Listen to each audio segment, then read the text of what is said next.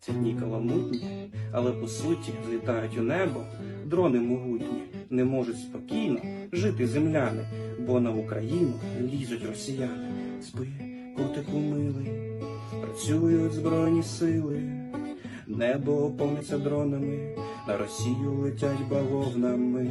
Спи, котику милий, працюють збройні сили, небо повниться дронами, на Росію летять бавовнами. My sweetest affection, Ukrainian army in action, drones flying high. Россия матушка. Плохой, Плохой? плохой. Хрень это началась на Украине. Что, хорошее? Очень тяжело на самом деле. Что именно было тяжело? Ну, все. Уходящий год был очень тяжелым. Думаю, Новый год будет лучше. Вы стали жить а, хуже или лучше? Хуже. Опять из-за войны. Что у вас поменялось? Ощущения жизненные. Было ли в этом году что-то, что вас расстроило? Наверное, машину, что разбил, вот расстроил. А так больше, как бы, все нормально. Плохо. Короче, все плохо. И наверху плохо, наверху все плохие. Знаете об этом, да? Э, Тут можно говорить про 24 февраля. Самое худшее событие за весь этот год. Я жду мира, на самом деле. Это самое мое большое желание. Я жду мира. Оказавшись перед Путиным, что бы ты ему сказал? До скольки будешь жить, старый? Ну вот давайте будем честно. Вот кто я такой? Вот я, хорошо, вот примерно представим. Конечно, я недоволен, честно, всем этим. Я не жалую э, нашего президента и э, негативно отношусь к всему этому. Ничего бы я ему не сказал. Мне нечего ему сказать, не, еще, не о чем с ним разговаривать. Вот и все. Оказавшись перед Путиным, что бы вы ему сказали? Вова, пожалуйста, ну, ну, давай. Ну, то, что ты делаешь, ну, просто не надо. Оказавшись перед Путиным, что вы ему скажете? Перед Путиным я скажу, молодец. Ну такой ты молодец, что слов у меня просто нет. Одни, одни выражения. Какие у вас а, надежды на следующий год? Что за конфликты закончатся между странами? Короче, ни там хорошего нету, да? Разъебали нас как протол. Опять разъебали? А? Опять разъебали? А у нас, если... У нас 700 человек осталось тут. Третий батальон приехал. Три прилета, три снаряда въебало. Они в Урал запрыгнули и бросили нас, съебались. Ебаный. Мы семером ночью, ночью, ну, полдня шли. Потом ночью, блядь, перекантовались, нахуй. Ночь не спали, просидели до рассвета. И на рассвете ушли к своим, потом поближе. Взвод был, 30 человек. Там наш тан, наш тан по нам как въебал, 17 человек сразу нахуй. Наши же, ну, тут, здесь бьют, наши, на- наши, нас бьют. А вас за что? Ну, они ж ебанутые. Впереди, а техника сзади нас стоит. еб- Ебаный. Не танки вперед идут, а люди сзади, а идут люди, а танки сзади. Здесь нету регулярных войсков, здесь мы, Даже думаю, три, наверное, три месяца их обучали. Они приехали, два дня, один день или два дня побыли тут у нас. Вчера в ночь их увезли на. Не знаешь, куда их увезли? Я знаю, Да куда. до хуя еще многие сидят, блядь, в этих учебках. Я знаю. Знаешь, куда их увезли? Тут мы деревню одну штурмовали. Мы две улицы на- наших были, одна хохляцкая. Ты представляешь, деревня? Две улицы наши, одна хохляцкая. И вот они поехали за вчера на штурмовать третью улицу. Ну там, да там пи***ец, там от деревни ничего не осталось. Там, блядь, в это, ну, в какую-то машину, в какую технику, блядь, тротил, нахуй, загружали и просто отпускали, нахуй. Просто без всех, без людей, без всех, нахуй, она ебашила, нахуй. Там от деревни что осталось. Ой, Как ты знаешь, вот нас вот говорят, вот из 140-45 человек осталось. Заебись. Остальные куда делись? 200, 300, 200 это убитые, 300 это раненые. Расскажи, как ты? Да не знаю, мы как бы в окружение, чтобы не попали. Тут же у нас. Вот. Да тут пи*** в прямом. Ой, блин, никому ничего не говори только. Тут что-то творится непонятно. Непонятное творится что-то, блин. Вот. Тут вчера нас крыли сильно, блядь, очень сильно. У нас и убежало много, блядь, позиций. Я Богу молился, мы три часа сидели, блядь, думал. Ой, Господи, как дожить, блин, не знаю. Сейчас А вот вам покрою. нельзя уйти оттуда, Андрюша? Ну ты шо, как уйдешь, куда? Тут везде, блядь, такое творится, что. Ой, блин. Ну, ты же, думаю, позвоню тебе, это, Сашке положи это 200 рублей. Я завтра, я на позицию ухожу. Мы на дальняк уходим втроем. Вот, я попробую Это тебе... что такое? Ну, это туда, к хохлам. Я слышишь, это... Ну, десяти я постараюсь позвонить, и до ночь переживем, нормально еще, блин, чтоб это... Уйдем тогда я после десяти, на... там связь хорошая. Но если отхода не будет, Мгм. не знаю, чтобы нас не бросить, роту нашу. Так и роты уже не осталось, блин. У нас два взвода всего. Ты не говори ничего, это, что Завтра это на чатах, ничего. пойду. Ты почитай, что там девки пишут. Потому что они половину все сидят в этом. И Андрюха си- Сашку не знаю, Сашку что-то не Чем? вижу тоже. Но они все там, в этом, как его, Кремяной, Кременной. Тут на позициях нету никого. Ага. Ну, Они они все пишут, что мужья звонят, все хорошо, все замечательно. Ну, они Я думаю, все- что мой не звонит, молчит. Они все съеб... там на банях. Розумію, ви вважаєте себе суперпатріотами, суперукраїнцями справжніми. Вдягаєте вишиванки і базікаєте в студіях Про те, як повинно бути в Україні. Але я вам скажу одне: якщо руськомовні побратими мої, бійці вовкодави, руськомовні волонтери, які нам допомагають, руськомовні люди, які нас підтримують, покинуть нашу країну, то ви будете розмовляти українською, але вже тихенько на кухні чи у підвалах, і жити ви будете, скоріш за все, вже в федеративному окрузі. Так що, будь ласка, менше базікайте і ображайте людей, які дійсно захищають нашу країну, але вони не такі, як ви. Боротьба йде добра і зла, нас прийшли вбивати не за мову.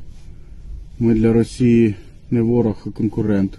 Війна йде за ресурси та території. Ті, хто прийшов нас вбивати, вони не питають, якою мовою вони розмовляють. Вони вбивають всіх підряд заради зарплати або заради розваги. Подумайте, будь ласка. У нас в підрозділі є навіть росіяни, які з 2014 року захищають нашу країну, борються з режимом Кремля. Російську мову не Путін придумав, вона була ще задовго до того, як він народився.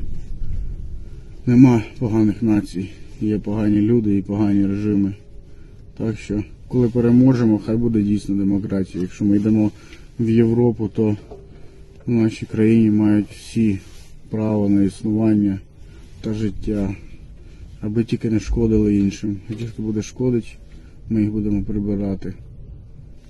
Так що, будь ласка, не несіть грязюку в маси. Зникніть, будь ласка, з телебачення, напишіть свої книжки і не розповідайте свої історії. Ми тут об'єдналися. иностранцев воюет за Украину, но не имеет гражданства. Що сталося з твоїми документами? Паспорт сгорел, восстановить не могу. В своей стране я преступник. Единственное, что я могу показать, это только свою улыбку больше ничего.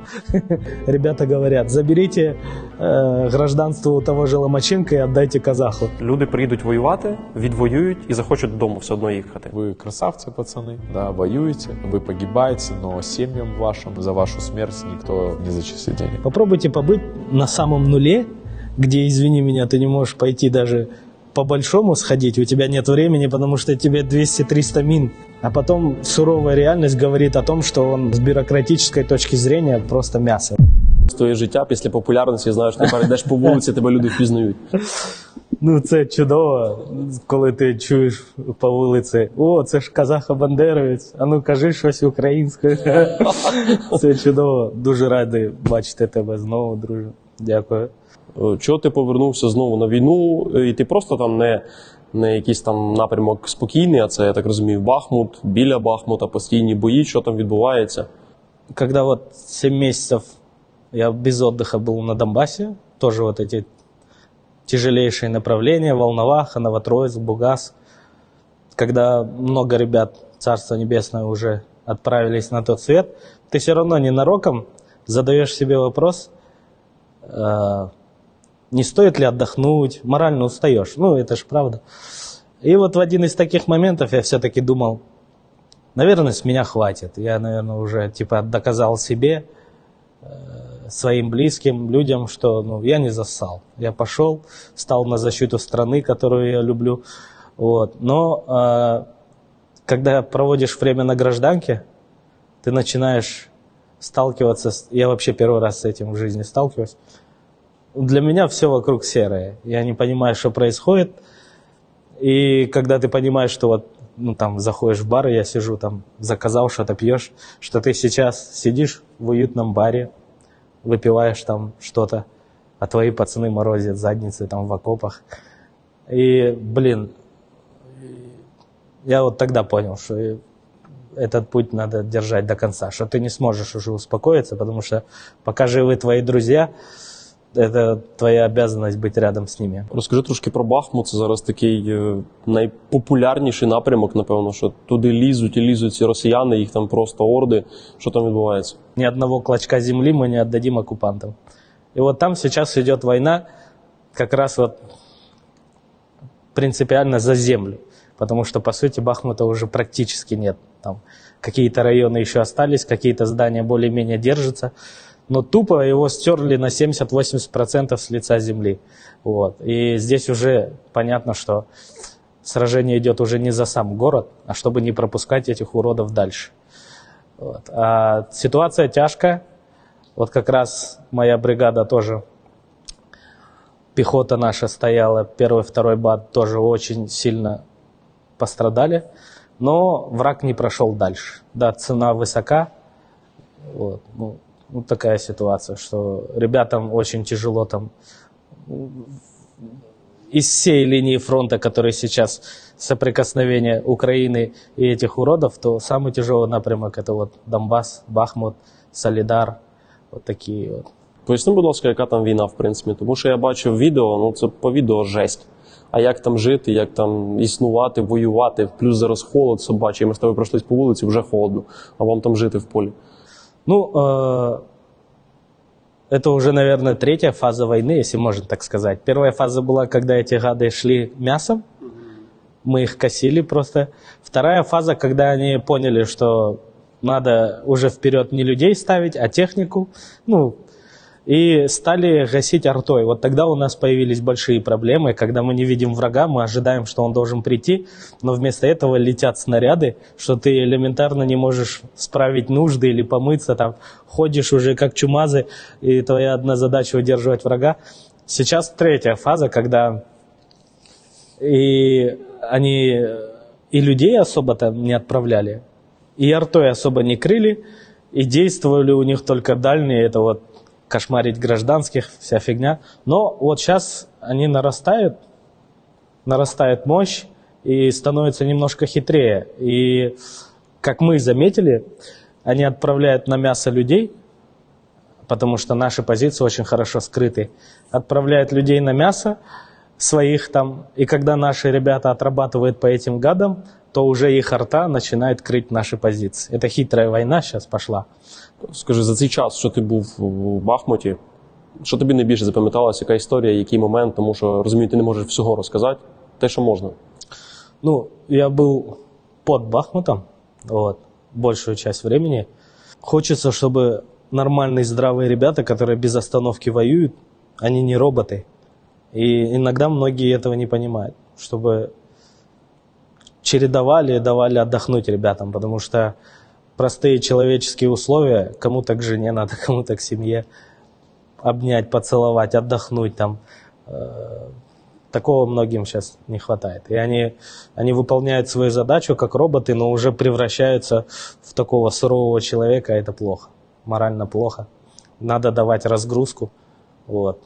И такие нужды.